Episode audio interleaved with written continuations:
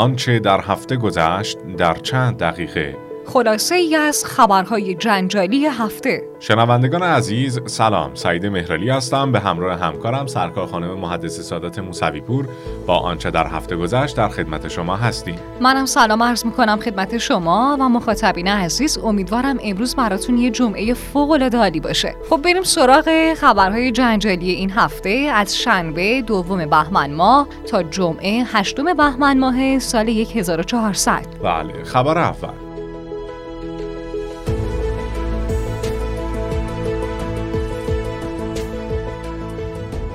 تیم ملی فوتبال زنان ایران سه روز پس از کسب نتیجه مساوی بدون گل مقابل تیم ملی هندوستان در مسابقات فوتبال جام ملت‌های آسیا در دومین دیدار خود در گروه A روز یکشنبه سوم بهمن ماه به دیدار ملی پوشان چین رفت و با نتیجه هفت بر صفر مغلوب حریف شد و در آخر هم در سومین و آخرین مسابقه خود به مساف چین تایپه رفت و با نتیجه سنگین پنج بر صفر شکست خورد و با این نتیجه تیم ملی از رسیدن به یک چهارم نهایی باز ماند.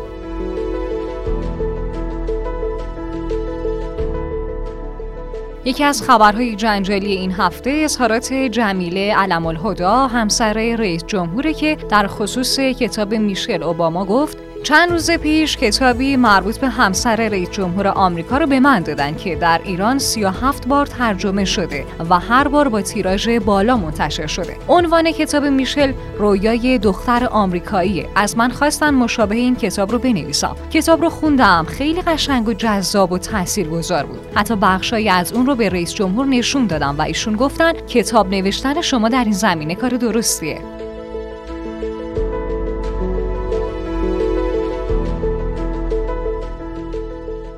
محمد مهاجری با واکنشی نسبت به این اظهارات همسر رئیسی گفت اینکه سرکار خانم علم الهدا همسر رئیس جمهور گفته قصد داره مانند خانم میشل اوباما کتاب خاطرات بنویسه به گمانم اتفاق خوبیه. هرچند اگر فرد دیگری ولو یک خانم مؤمنه محجبه چنین قصدی می‌کرد و می‌خواست میشل اوباما رو سرمشق خودش در واقع معرفی کنه از سوی حضرت آقای علم الهدا آبرویش به درختهای چنار خیابانهای مشهد آویزان می‌شد.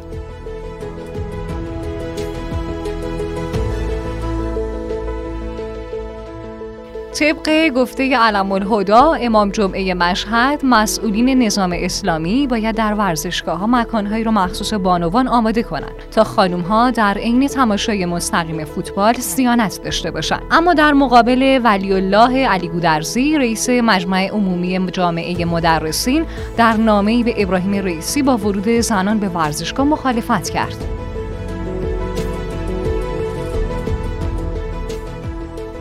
طبق گفته باسپورس محمد وهابی باسپورس جنایی تهران مجوز انتشار تصویر بدون پوشش متهم اصلی پرونده خانه وحشت صادر شده تا دختران و زنانی که در خانه وحشت زندانی و موفق به فرار شدن برای شکایت به شعبه دوم دادسرای جنایی یا اداره دهم پلیس آگاهی تهران مراجعه کنند.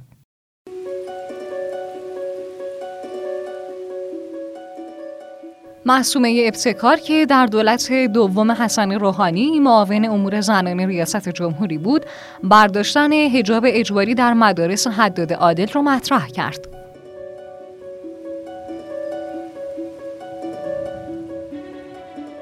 و اما واقعیت زنده شدن جنازه یک مرد در کوکیلویه و بوی رحمت در این هفته چه بود؟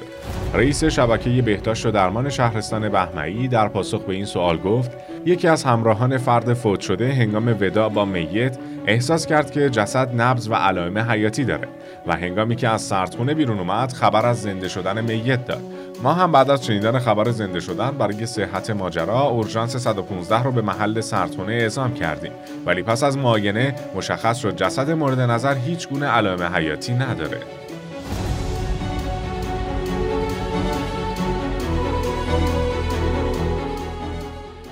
به تازگی ویدیویی در فضای مجازی منتشر شده از یک مداح که در شورای شهر شیراز اقدام به مولودی خانی می کند اما مولودی که خارج از عرف و با نام اعضای شورا در صحن شورای شهر شیراز خونده شده. خانم موسوی پور صدای این در واقع مولودی رو داریم که برای شنوندگان پخش می‌کنیم. پس بشنویم با هم. خانم حسینی کنیز تو کنیز تو خواست خدایی. مسئول فرهنگی. آی حسینی غلام تو فرخ زده فدای تو. به فدای اسم و نام تو فیل بردارم گدای تو. خبر نگارا غلام تو. به فدای اسم و نام تو به فدای اسم و نام تو. حضرت مادر به بلا همم هممون میمیریم برای تو. هممون میمیریم برای تو. ای گل تاها که این مدداهی باعث واکنش های زیادی از کاربران در فضای مجازی هم شده. حالا موسیپور جالب اینجاست که مداح این مولیدی رو به مناسبت میلاد حضرت فاطمه سلام الله علیها خونده. اما طبق نوشته روزنامه آفتاب یزد این نوع از مداحی هیچگاه در شعن ائمه اطهار علیه السلام نبوده و نخواهد بود و حتی بر اساس گفته حضرت آیت الله خامنه ای رهبر معظم انقلاب نوآوری نباید به هنجار شکنی و تغییر هویت مداحی منجر بشه. از همین رو باید نظارت ویژه‌ای نسبت به چنین مداحی صورت بگیره.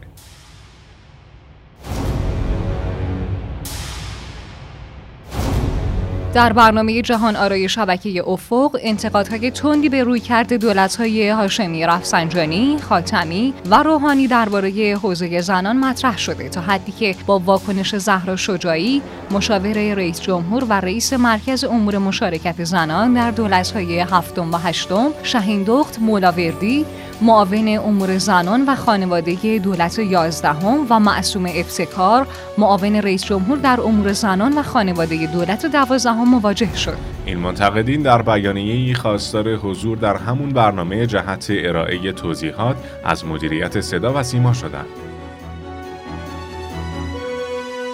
بر اساس اعلام غلامرضا نوری قزلجه از مخالفان جدی طرح فعلی صیانت از فضای مجازی و عضو کمیسیون مشترک مجلس موافقان صیانت با نظر مرکز پژوهش‌ها کاری ندارند به همین دلیل می‌خواهند با زور صیانت و فیلترینگ رو قانون کنند.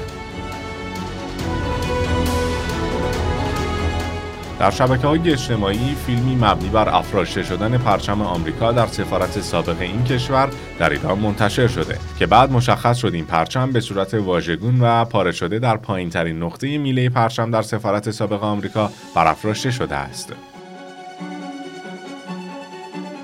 شهردار آبادان در برنامه زندگی صدا و سیما در ابتدا تاکید کرد رسانه باید حد و حدودش رو بشناسه. اما وقتی مجری برنامه در واکنشی اعلام کرد حد و حدود رو برای ما مردم مشخص می‌کنن و ما با حد شما آشنا نیستیم.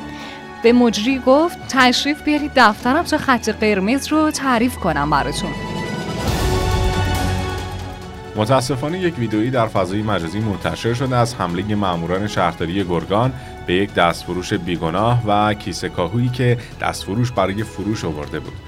مردم به این نوع حمله واکنش نشون دادن تا حدی که یکی از جوانان رو به ماموران سرکوبگر فریاد کشید که خجالت بکشید دزدی که نکرده جمعی از طلاب، فضلا و اساتید حوزه علمی قوم با صدور اطلاعی خطاب به امیر عبداللهیان خواستار عبرت گرفتن از اشتباهات دولت روحانی شدند.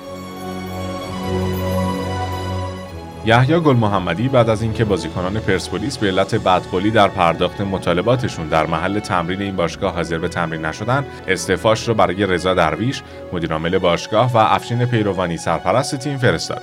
اما رضا درویش مدیرعامل باشگاه پرسپولیس مخالفت خودش رو از استعفا و جدایی گل محمدی از پرسپولیس اعلام کرد.